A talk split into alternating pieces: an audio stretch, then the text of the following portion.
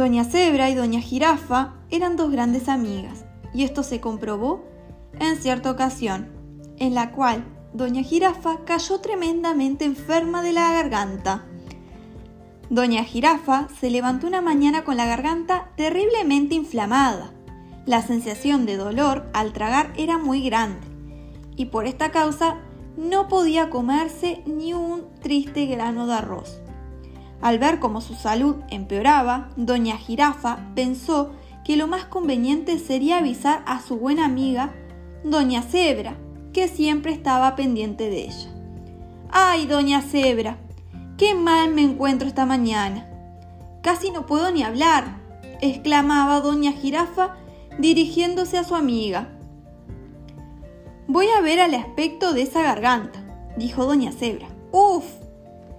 Tiene muy mal aspecto, de manera que iré a la farmacia para ver qué pueden recomendarme para este tipo de dolencia.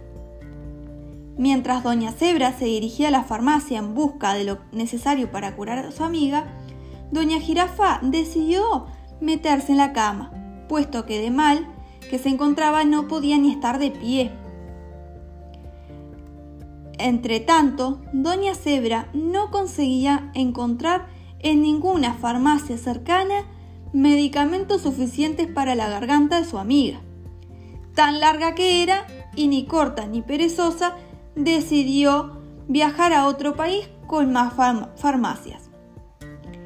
Era tanta su preocupación y su sentido de la responsabilidad que a doña Cebra no le importaba el medio, sino el fin